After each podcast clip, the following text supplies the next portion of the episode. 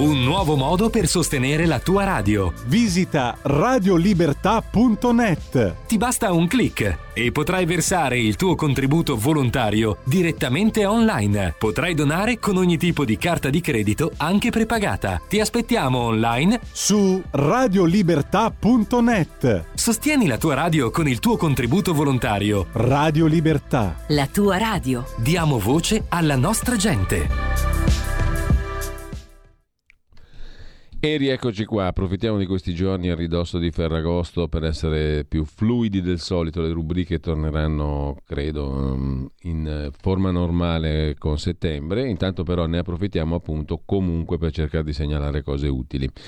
Tra le cose utili oggi potere al popolo, Sammy Varini, i suoi viaggi nei territori italiani, mm, il collegamento con la festa patronale tra le altre cose di Militello, mm, quel di Catania uno dei borghi più antichi, Val di Catania, uno dei borghi più antichi della Sicilia e um, uh, vi segnalo poi invece subito dopo um, la filo diretto attuale, subito dopo la trasmissione in corso alle 10.35 circa e l'appuntamento con uh, Pierluigi Pellegrin uh, e diversi sono anche quest'oggi gli ospiti di Oltre la pagina mh, a partire da Corrado Ocone, saggista, eh, editorialista di Libero, con il quale si riflette di politica, di coerenza, di genialità, di materia programmatica e mm, appunto di mm, rispetto delle mm, promesse fatte. Tema abbastanza interessante. A seguire Matteo Fais,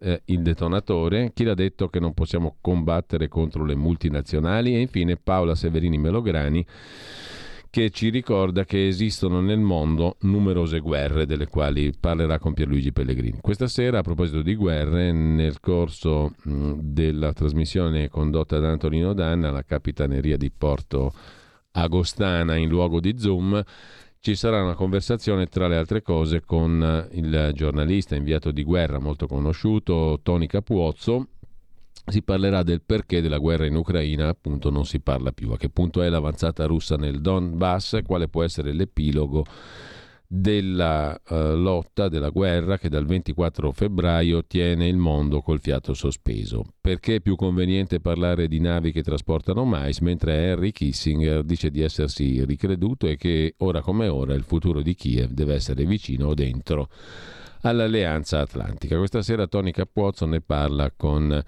Antonino Danna a partire dalle 18.05. Ma a proposito di Henry Kissinger ci torniamo sopra perché vi segnalo mm, dal Wall Street Journal, tradotta sulla stampa di Torino di ieri, appunto una conversazione di Laura Secor con Henry Kissinger, 99 anni. Kissinger ha appena pubblicato il suo diciannovesimo libro intitolato Leadership, Six Studies in World Strategy.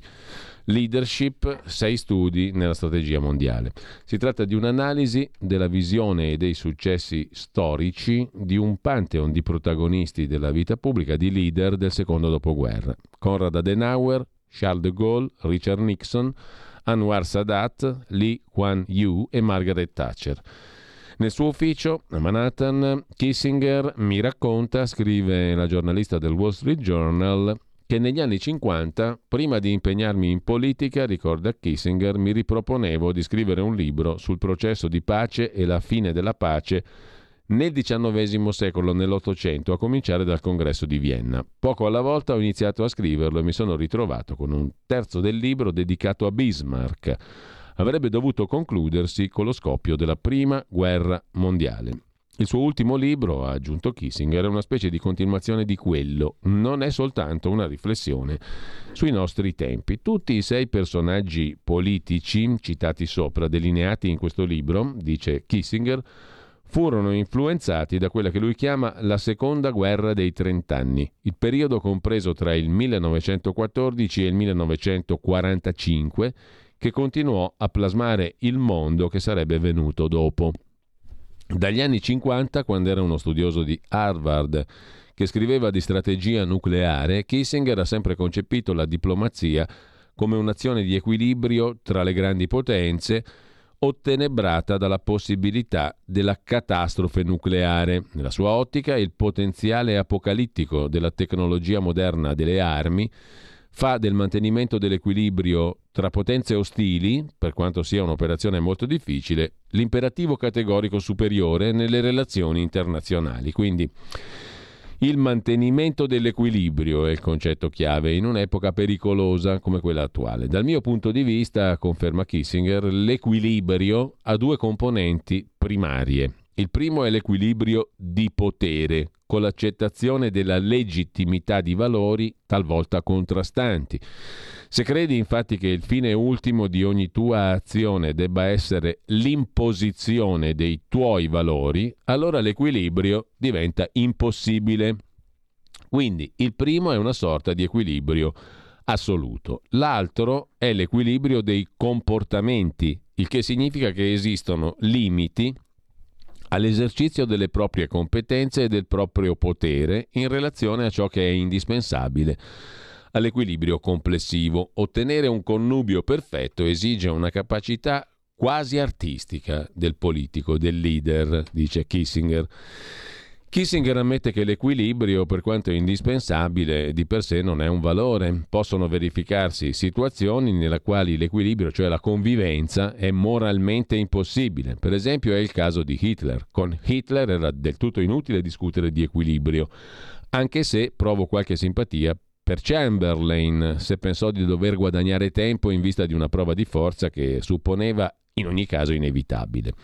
Dal libro Leadership, l'ultimo libro appunto di Kissinger, trapela in parte la speranza di Kissinger che gli artisti americani contemporanei riescano a fare proprie le lezioni dei loro predecessori.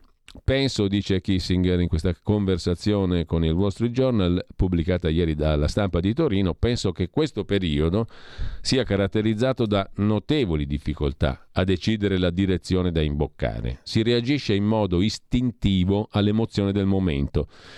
Gli americani sono riluttanti a separare l'idea di diplomazia dal concetto di fondo di relazione personale con l'avversario. Insomma, tendono a considerare i negoziati in termini missionari più che psicologici, cercando cioè di convertire o di condannare i loro interlocutori invece di approfondirne e capirne la mentalità.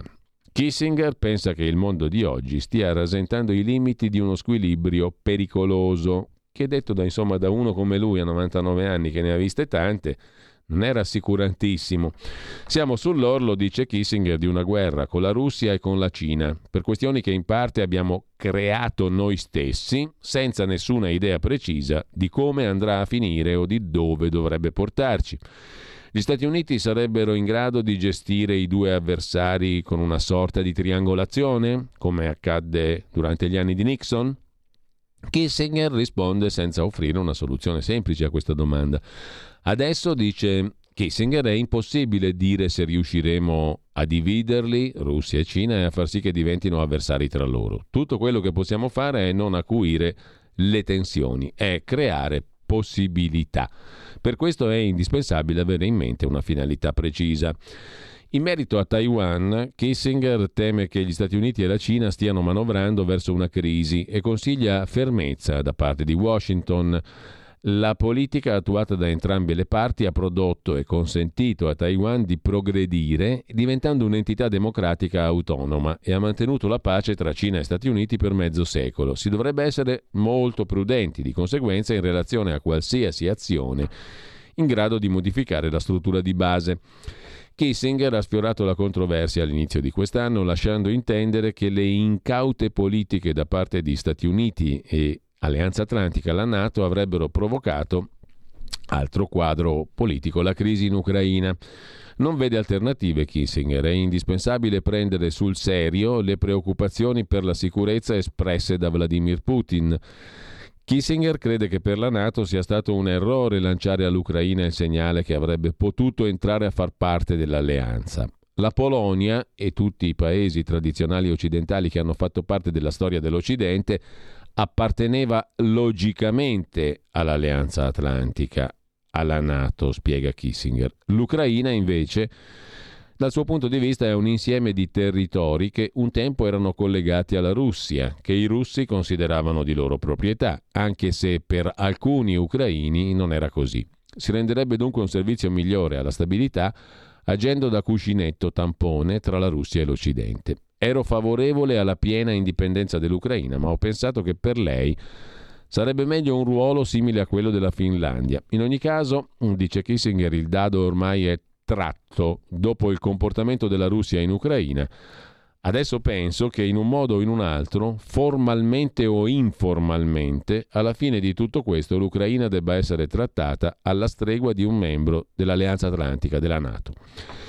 Eppure Kissinger pronostica un'intesa che preservi le conquiste russe risalenti alla sua incursione iniziale del 2014 della Russia, quando ci fu l'annessione della Crimea e di alcune zone nella regione del Donbass, per quanto non sappia rispondere con precisione alla domanda di come tale intesa possa differire dal patto che otto anni fa non riuscì a stabilizzare il conflitto.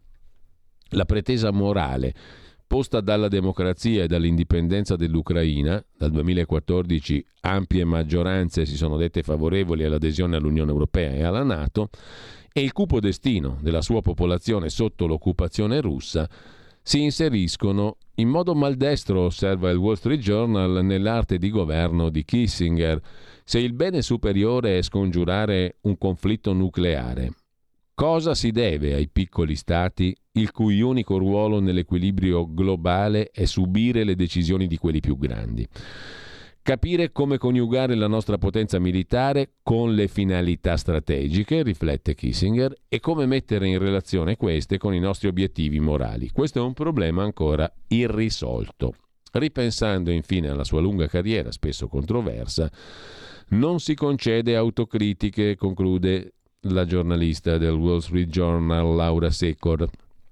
Quando gli chiedo se ha rimpianti riguardo agli anni in cui era in carica, risponde da un punto di vista manipolativo dovrei imparare a dare una risposta di peso a questa domanda perché mi viene rivolta sempre. Tuttavia, nel complesso, se anche modificassi alcuni punti tattici di secondaria importanza, non mi assillo a pensare cosa avremmo potuto fare in modo diverso, dice Kissinger rispondendo alle domande del Wall Street Journal. La stampa ne pubblicava ieri l'estratto della conversazione. Intanto avevamo sentito prima, mh, mm, eh, per quanto concerne la musica, il brano musicale Pick Up the Pieces, il terzo brano di oggi. Eddie Kirkland, nato oggi 16 agosto 1928, cantante blues di origini giamaicane, giamaicano-americano, nasce a Kingston in Giamaica appunto il 16 agosto del 1928, suonò anche con un mito come John Lee Hooker dal 49 al 62 un blues contaminato da influenze giamaicane. L'abbiamo ascoltato poco fa. Poi ascolteremo un altro brano di un altro personaggio famoso che nasceva oggi. Intanto però,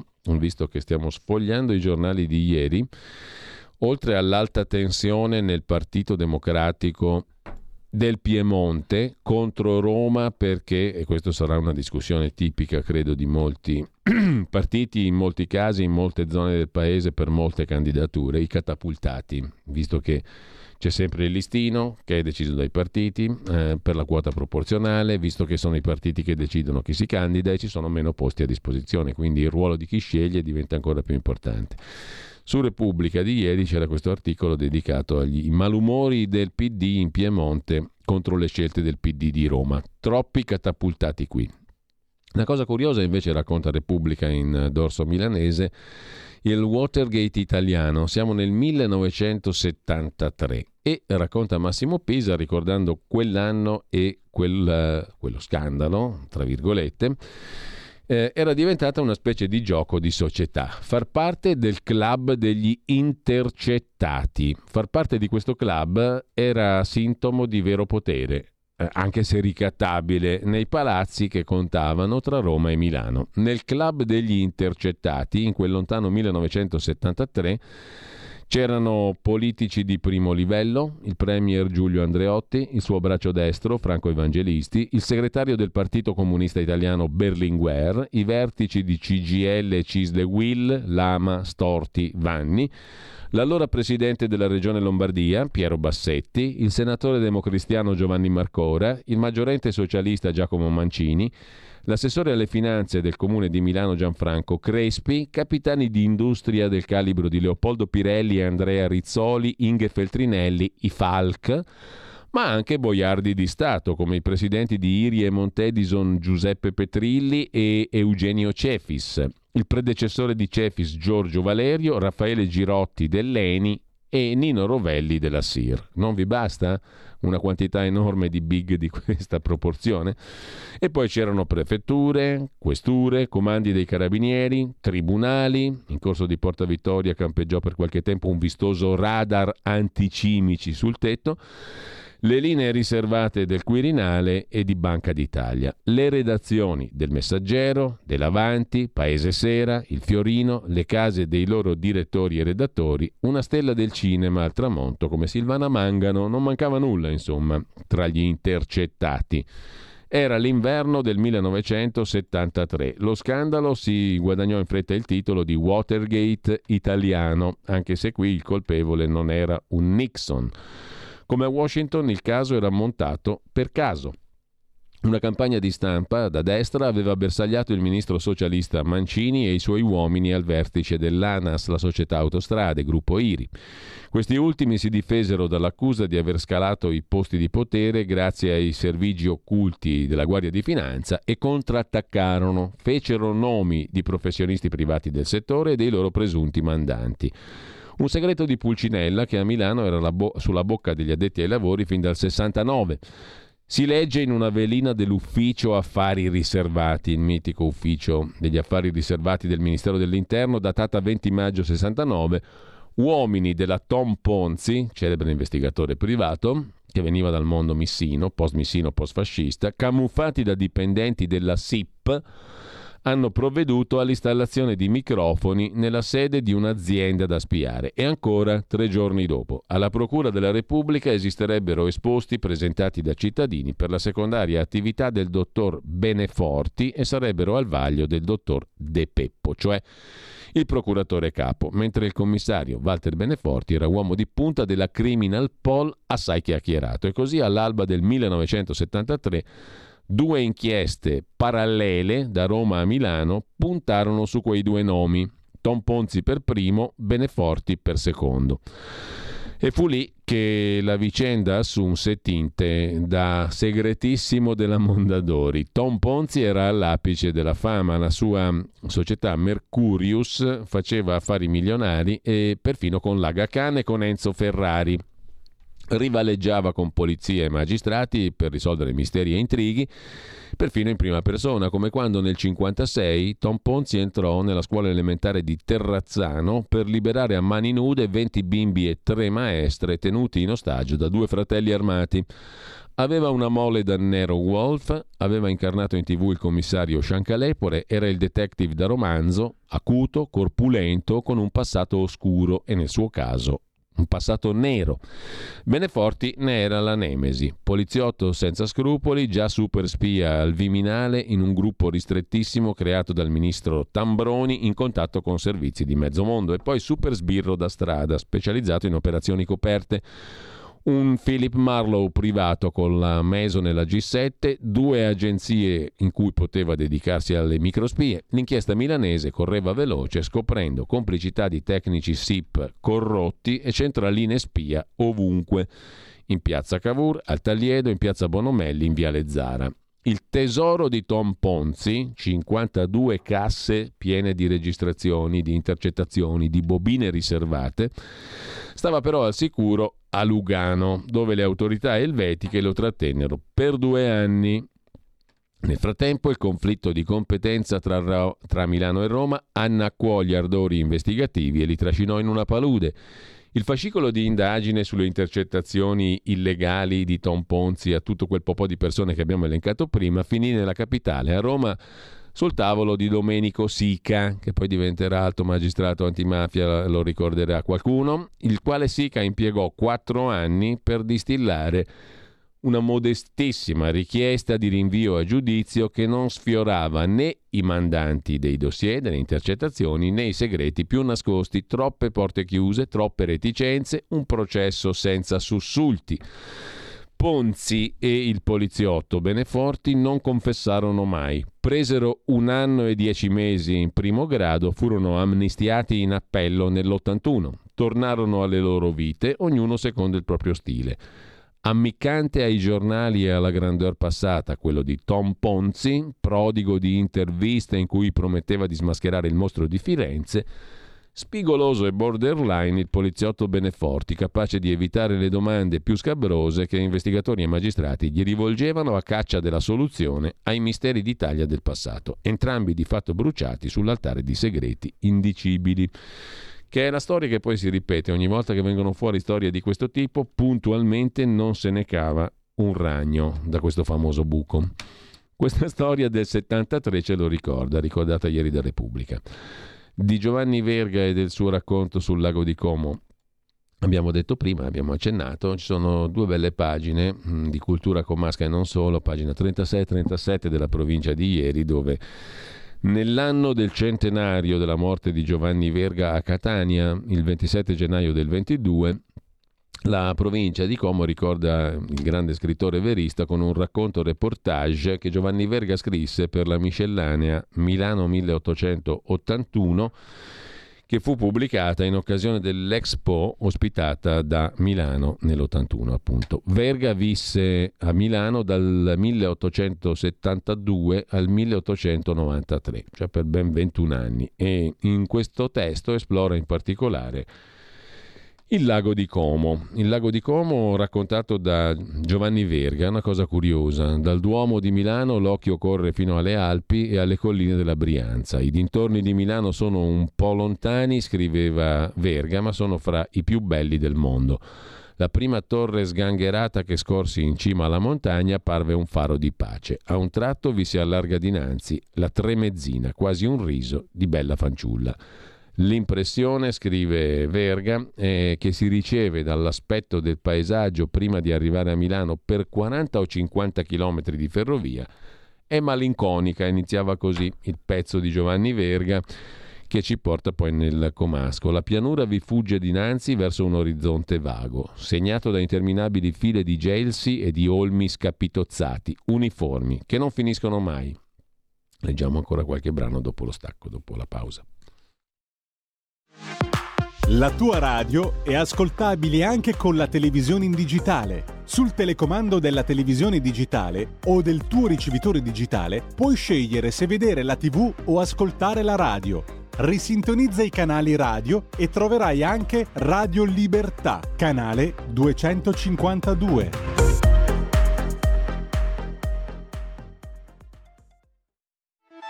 Stai ascoltando Radio Libertà la tua voce libera, senza filtri né censure, la tua radio.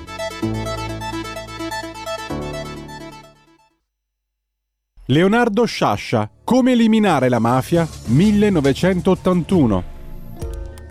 L'unico modo per eliminare la mafia è quello di controllare i conti in banca. Ecco. Tanto vero che hanno ammazzato il procuratore Costa perché cominciava a farlo. C'è una tendenza, ci sono degli studiosi che ritengono che la mafia sia un fenomeno che nasce nel vuoto dello Stato. Io no, io sono del parere contrario, che nasca nel pieno dello Stato. E così la pensava anche Napoleone Colaianne, che chiamava il regno d'Italia il regno della mafia.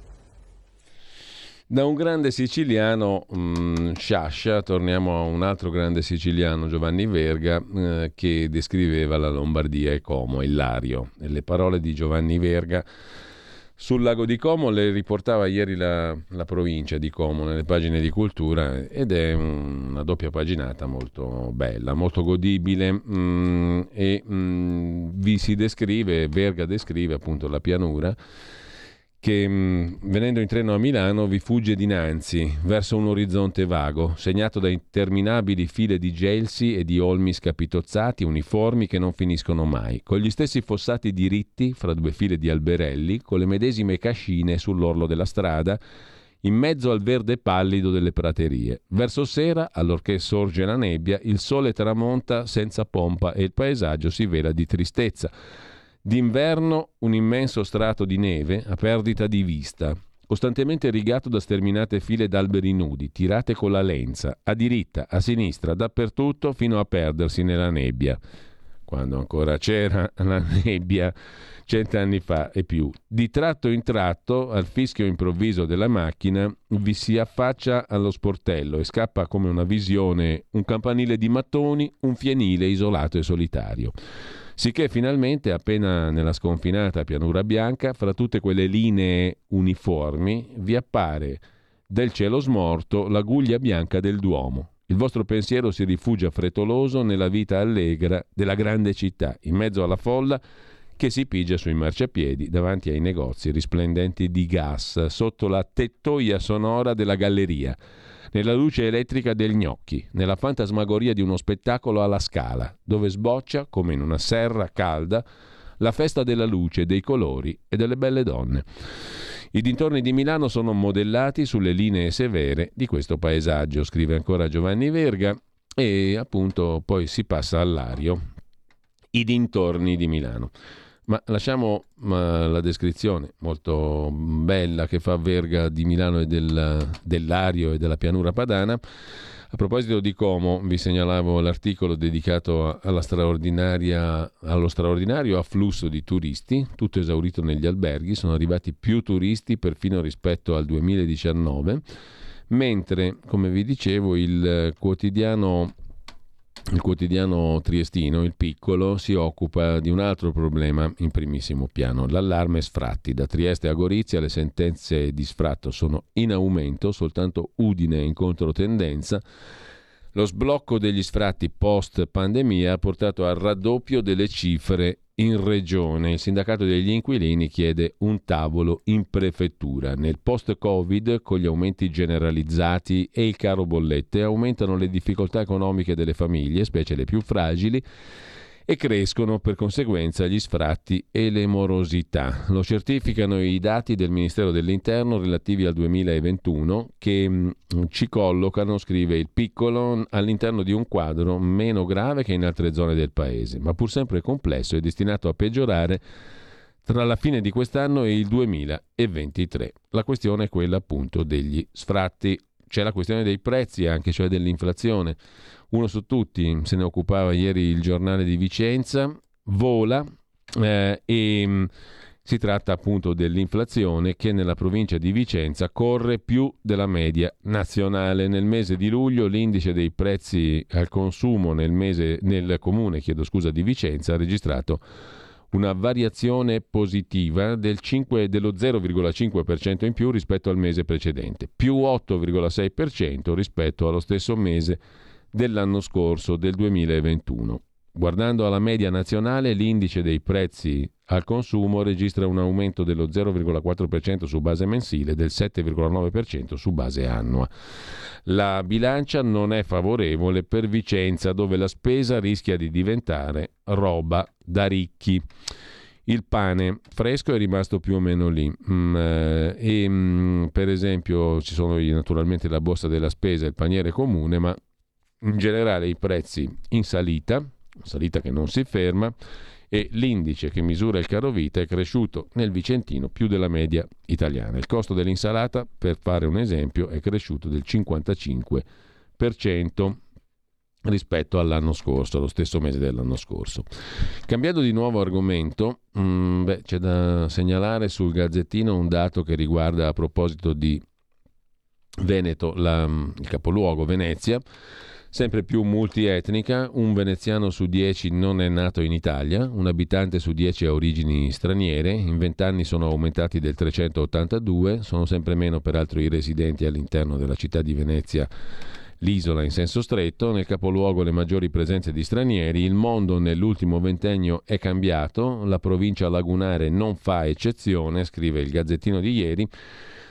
Ondate migratorie, crisi internazionali, globalizzazione hanno portato alla cucitura di un nuovo tessuto sociale ed è proprio nell'arco di questi vent'anni ultimi che questo passo avanti si vede in maniera più nitida. Dal 2003 al 2022, dati Istat, gli stranieri in provincia di Venezia sono aumentati del 382% da 18.976 a 91.600, una crescita progressiva che nell'ultimo decennio ha preso un'impennata. Nel 2012 erano 68.000.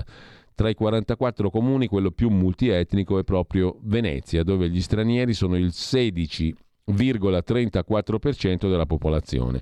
Seguono Stra 14,4, Annone 13,6, Pramaggiore. Sul fondo della classifica Chioggia 4%, nonostante nell'ultimo decennio abbia avuto un incremento percentuale del più 52%. L'etnia dominante sono i romeni, scrive il Gazzettino, parla di etnia, in 36 comuni su 44 sono la comunità più numerosa, in tutto sono quasi 20.000, quasi un quinto del totale degli stranieri.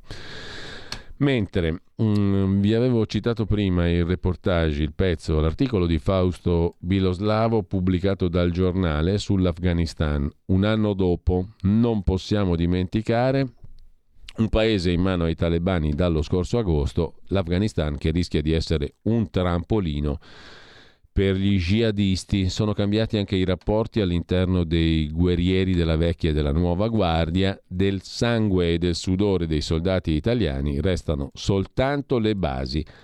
Saccheggiate, scrive Fausto Biloslavo. Cibo, lavoro e libertà gridano le donne di Kabul coraggiosamente scese in piazza alla vigilia della presa del potere talebano un anno fa grazie alla caporetto afghana dell'Alleanza Atlantica della Nato che ha abbandonato tutto e come nell'agosto del 2021, quando manifestavano per la prima volta contro il nuovo Emirato, sono state prese a fucilate, per fortuna in aria, una resistenza pacifica che abbiamo velocemente dimenticato, relegando l'Afghanistan in un buco nero dell'informazione e della politica internazionale, già prima della guerra nel cuore dell'Europa.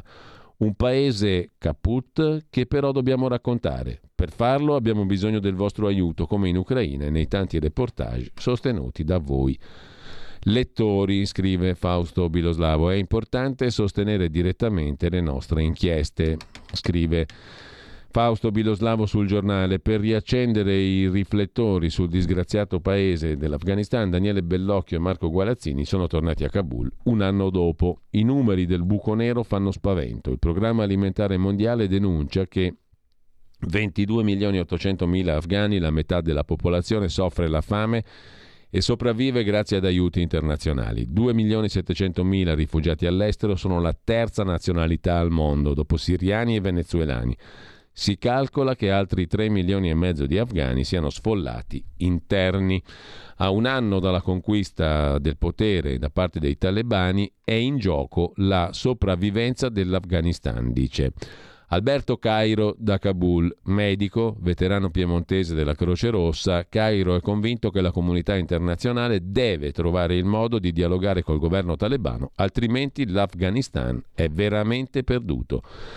Alberto Cairo è un fisioterapista, torna a far camminare chi ha perso le gambe sulle mine, ammette che le donne sono state cancellate dalla vita pubblica, non esistono più, dice Cairo.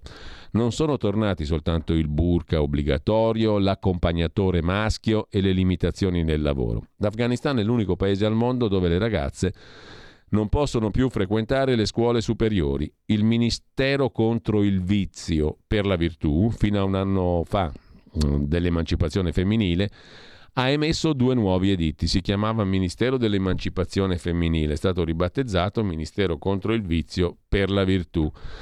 Due editti ha emesso, due sentenze. La prima vieta alle donne di lavorare come assistenti di volo, la seconda prevede di non farle partecipare alle feste nuziali. il paese poi nel suo complesso rischia di essere un trampolino di lancio per una ripresa della guerra coranica jihadista, scrive Fausto Biloslavo sul giornale.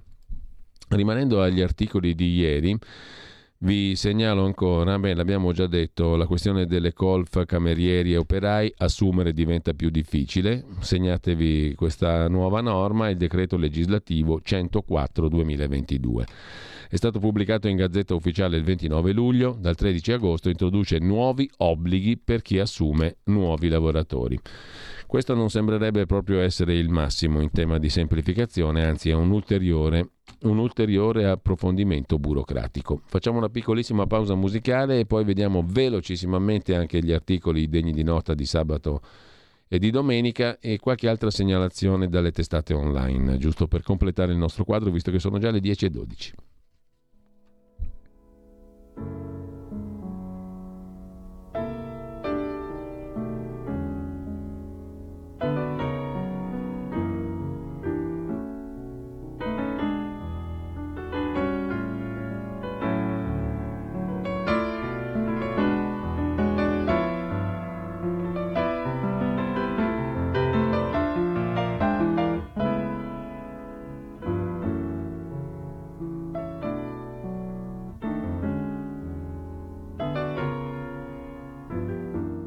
giusto un assaggio di Bill Evans, grandissimo pianista uh, jazz statunitense, nacque a Plainfield nel New Jersey giusto oggi, eh, il 16 agosto del 1929, uno dei grandissimi, fece parte anche del sestetto di Miles Davis e, mh, mm, col quale registrò l'album Kind of Blue che è rimasto nella storia del jazz e della musica in assoluto, ma non solo, fu uno dei grandissimi veramente pianisti della musica jazz, nasceva proprio appunto oggi nel 1929. Detto questo torniamo velocemente ai quotidiani, in questo caso dal quotidiano Avvenire di domenica a proposito di Afghanistan, eh, uno dei begli articoli che in questi giorni, ormai da un bel po' di giorni, sta pubblicando Lucia Capuzzi, inviata del quotidiano Avvenire a Kandahar, la città senza donne. Le strade sono tornate territorio esclusivamente maschile. Quelle che escono lo fanno accompagnate e coperte dal burka. Le afghane cresciute negli ultimi vent'anni di piccole aperture però non cedono e eh, Lucia Capuzzi racconta la ribellione silenziosa di una di queste donne, Habebe. La giovane, quasi ostetrica, ogni giorno va a lavorare in ospedale anche se non la pagano. È questo l'unico spazio di libertà. Dai picnic ai corsi di inglese, tutto è stato vietato.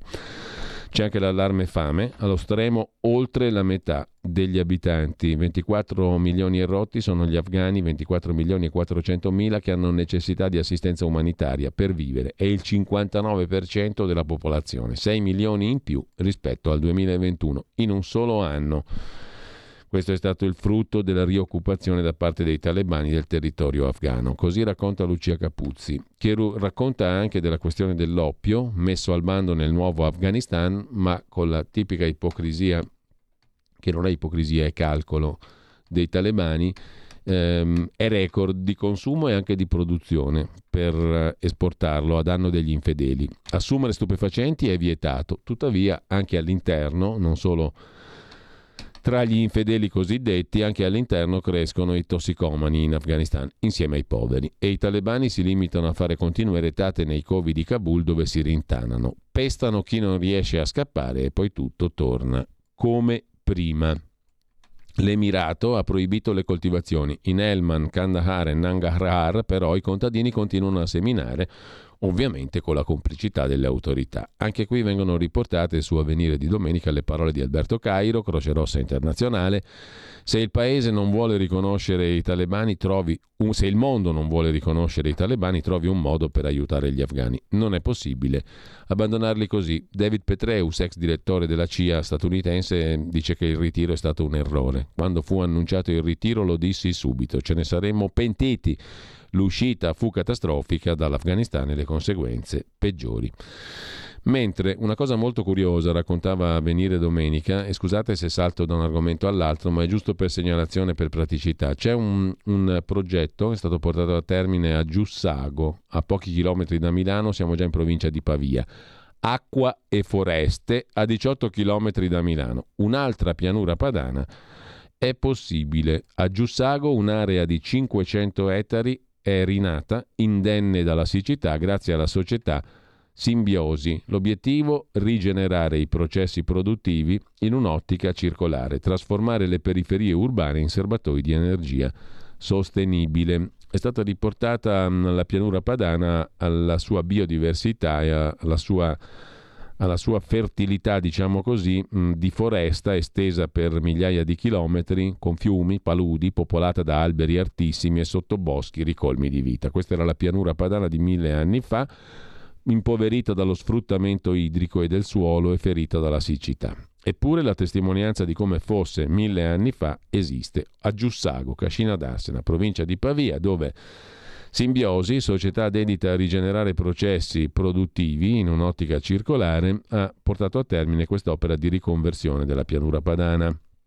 La pianura padana è stata ripro- riconvertita, rigenerata eh, per eh, come dire, fare in modo che il territorio diventi veramente sostenibile racconta Avvenire, le tecnologie alla base dello sviluppo delle imprese, la rivoluzione del modo di vivere e la comunità. Non so se questa cosa sia applicabile in senso lato a tutta la pianura padana, certo è affascinante vedere questo dettaglio di com'era prima e com'è adesso la zona rigenerata in quel di Giussago. Velocissimamente, Milano è la capitale delle multe, con gli autovelox il sindaco, il sindaco Sala fa cassa, nel 2021 sono state incassati la bellezza di 139 milioni di euro di sanzioni. Ha superato Roma, ha superato tutti gli altri comuni, Milano è una città di super multatori, mentre domenica ci ricordava la verità di Maurizio Belpietro di quando era il PD a voler cacciare Mattarella. Il 23 marzo del 2018 vennero presentati due disegni di legge per l'elezione diretta del capo dello Stato. In uno, firmato dai senatori del PD Cerno e Perrini, era indicata anche la data di scadenza, 70 giorni dall'approvazione, dell'allora presidente, che era Mattarella, che è lo stesso di oggi. L'ideatore del disegno di legge dice se la Costituzione viene modificata per rispetto alle istituzioni, chi è in carica lascia in caso contrario sarebbe un golpe. Insomma, anche il PD presentava disegni di legge per eleggere direttamente il capo dello Stato e far fuori Mattarella in 70 giorni, ricorda.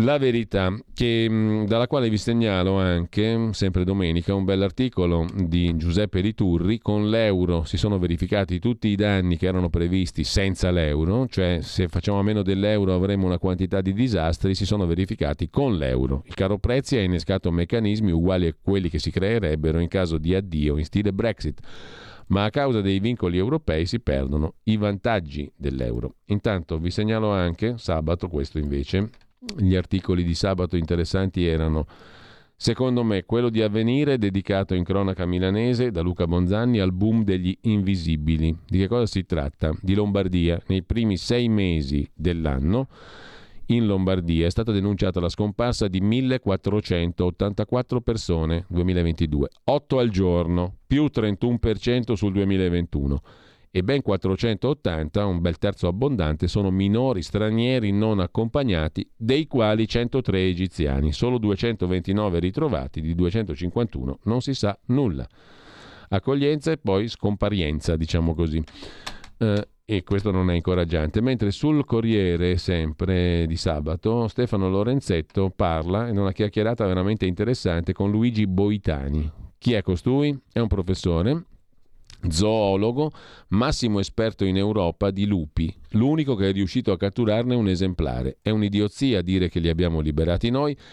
In Italia 3.300 lupi, ma i primi a sparire saremo noi uomini. Destini incrociati, siamo uguali, vivono nelle città, ne ho visti 10, erano a 30 metri da me, fuggono subito, da 100 anni non attaccano. Vi segnalo infine sul domani di sabato un pezzo di Enrico De Aglio, 3.000 pagine per mettere la parola fine alla paranoia della trattativa Stato-mafia. Trattativa Stato-mafia è stata una questione che non stava né in cielo né in terra, secondo De Aglio. L'inchiesta della Procura di Palermo sulla trattativa Stato-mafia faceva acqua da tutte le parti, è uscita la sentenza della Corte d'Appello di Palermo che mette la parola fine a questa castroneria mentre mh, mm, sono irregolari 7 aziende su 10, scriveva il Fatto Quotidiano sabato scorso 13 agosto, ma soprattutto il saldo con l'estero è peggiorato nel 2022. La nostra bilancia commerciale è tornata in rosso. nel primo semestre del 2022. In pratica, ehm, mentre avevamo finora un attivo della bilancia commerciale, cioè la differenza fra quanto esportiamo e quanto importiamo, nel primo semestre i dati Istat sulla bilancia commerciale sono molto negativi. In sei mesi abbiamo un buco di 48 miliardi di euro. Nello stesso periodo il deficit commerciale ha sfiorato 13 miliardi a fronte di un avanzo di 29 nei primi sei mesi del 2021. Il deficit energetico 48, il deficit commerciale 13 miliardi. Eravamo in avanzo positivo di 21, 29 miliardi nel 2021 mentre sulla stampa sabato compariva, ma faccio solo cenno, poi abbiamo le opere e i giorni di oggi con il nostro infaticabile Matteo De Sio che vediamo cosa ci recupera per il 16 di agosto, le ricorrenze storiche. ecco, vi dicevo, c'è una intervista assai interessante al celeberrimo avvocato statunitense, giurista, professore ad Harvard e legale di Trump nel caso di impeachment per il Russia Gate, Alan Dershowitz il quale commentava l'operazione FBI su Trump. Un'operazione fatta per intimidirlo, a questo punto rischia la galera. È un attacco politico, dice l'avvocato Dershowitz, se anche venisse incriminato non lo fermeranno, correrà dalla prigione per le elezioni. Vi segnalo, ma siamo velocissimi, fatevi un giro su insideover.com Qui vi segnalo il pezzo di Paolo Mauri sui venti di guerra in Estremo Oriente. Si sta preparando il conflitto tra Stati Uniti e Cina. Su Agi, Agenzia Italia, invece, il racconto di un'attivista afghana sull'anno che è passato sotto i talebani, un anno fa la morte delle donne. In una sola notte cancellati vent'anni delle nostre battaglie per la libertà su tempi.it record di decapitazioni in Arabia Saudita, 120 decapitati in sei mesi, pena di morte. In Libano invece assaltano le banche e la gente applaude, ci ricorda tempi, i correntisti esasperati hanno cercato di recuperare i propri soldi con le maniere forti. Il Libano è allo stremo in preda a una grave crisi finanziaria. Putin promette libereremo il Donbass passo dopo passo. E poi sull'agenzia Agi un articolo interessante di Alberto Ferrigolo su come sono cambiati in Italia i controlli dopo il crollo del ponte Morandi. Un colloquio con Settimo Martinello, direttore generale di una società di Bolzano che gestisce i controlli di oltre 80.000 strutture che fanno capo ad amministrazioni locali. Cosa è successo in termini positivi dopo la tragedia avvenuta il 14 agosto del 14 a Genova? Eh, I flussi migratori che possono colpire l'Italia nei prossimi mesi li analizza Mauro Indelicato, siamo sempre su insideover.com e poi ancora da Start Magazine. Attenzione, non solo pizza, anche le consegne a domicilio di farmaci vanno molto forte. C'è il globo dei farmaci. Di nuovo su Inside Over il debito privato americano che sta crescendo oltre ogni record e può essere una bomba orologeria. Cosa non torna nel raid dell'FBI nella residenza di Donald Trump? Siamo sempre su insideover.com. E poi una chiacchierata molto interessante con il professor Aldo Giannuli sui misteri d'Italia. Anche questa la trovate su insideover.com. Credo che di roba da leggere ne abbiate abbastanza, anche se è il 16 di agosto. Ci salutiamo qua con il nostro Matteo De Sio, le opere e i giorni, 16 di agosto, cosa ha ripescato il nostro giovane studioso, il nostro giovane storico, lo ascoltiamo tra pochissimo e poi non perdetevi comunque la puntata di Oltre la pagina con Pierluigi Pellegrini. Buon ascolto. Buongiorno, radioascoltatori e radioascoltatrici di Radio Libertà. Oggi vorremmo parlarvi di un evento avvenuto il 16 agosto 1924, ovvero il ritrovamento del corpo di Giacomo Matteotti in un bosco ariano.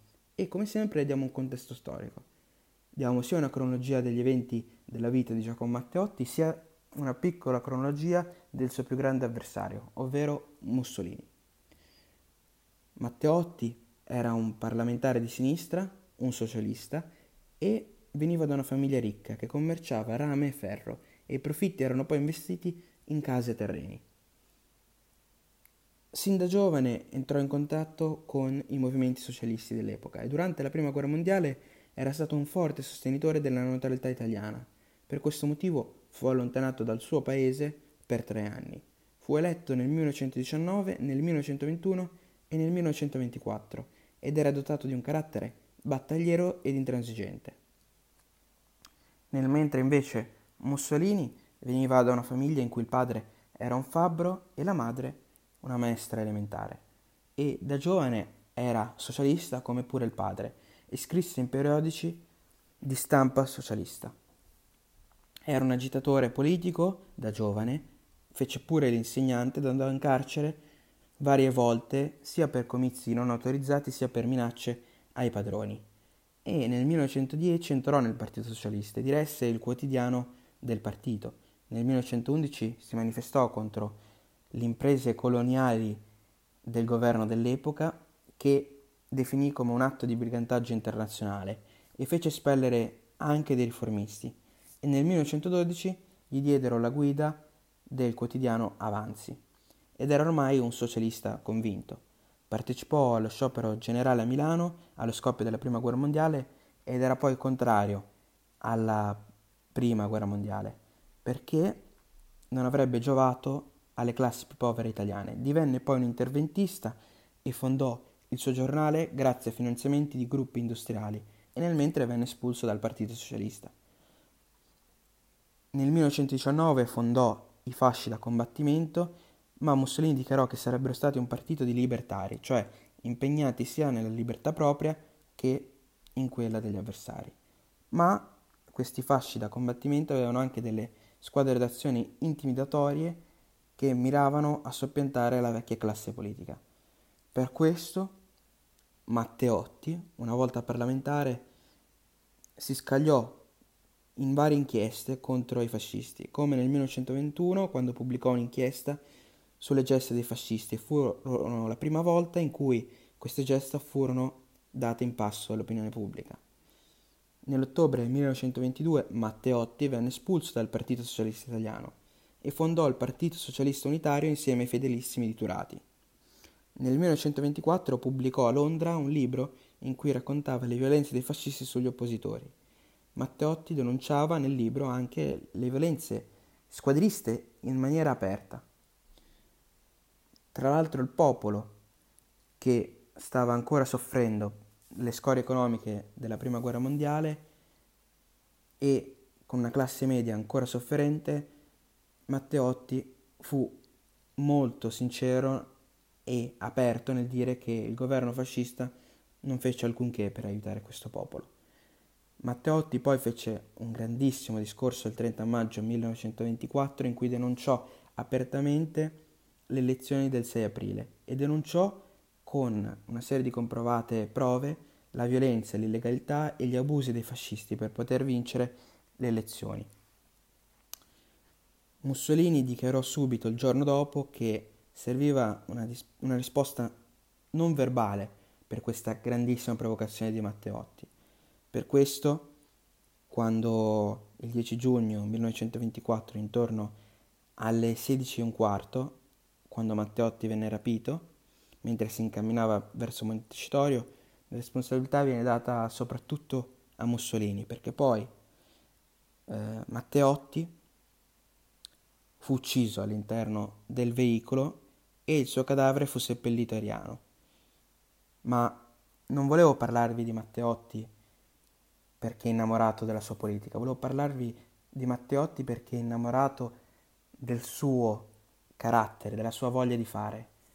Ovviamente bisogna fare attenzione, non bisogna assolutamente pensare che ogni politico debba lavorare come Matteotti, cioè rinchiuso per ore in biblioteca. Ognuno ha il suo modo di fare, ma secondo me bisogna prendere ispirazione, anche se di idee diverse, dal modo di fare, dal modo di agire, dal modo di pensare di Matteotti, che dichiarò prima di morire che le sue idee sarebbero vissute anche dopo la sua morte e questo è sempre molto importante.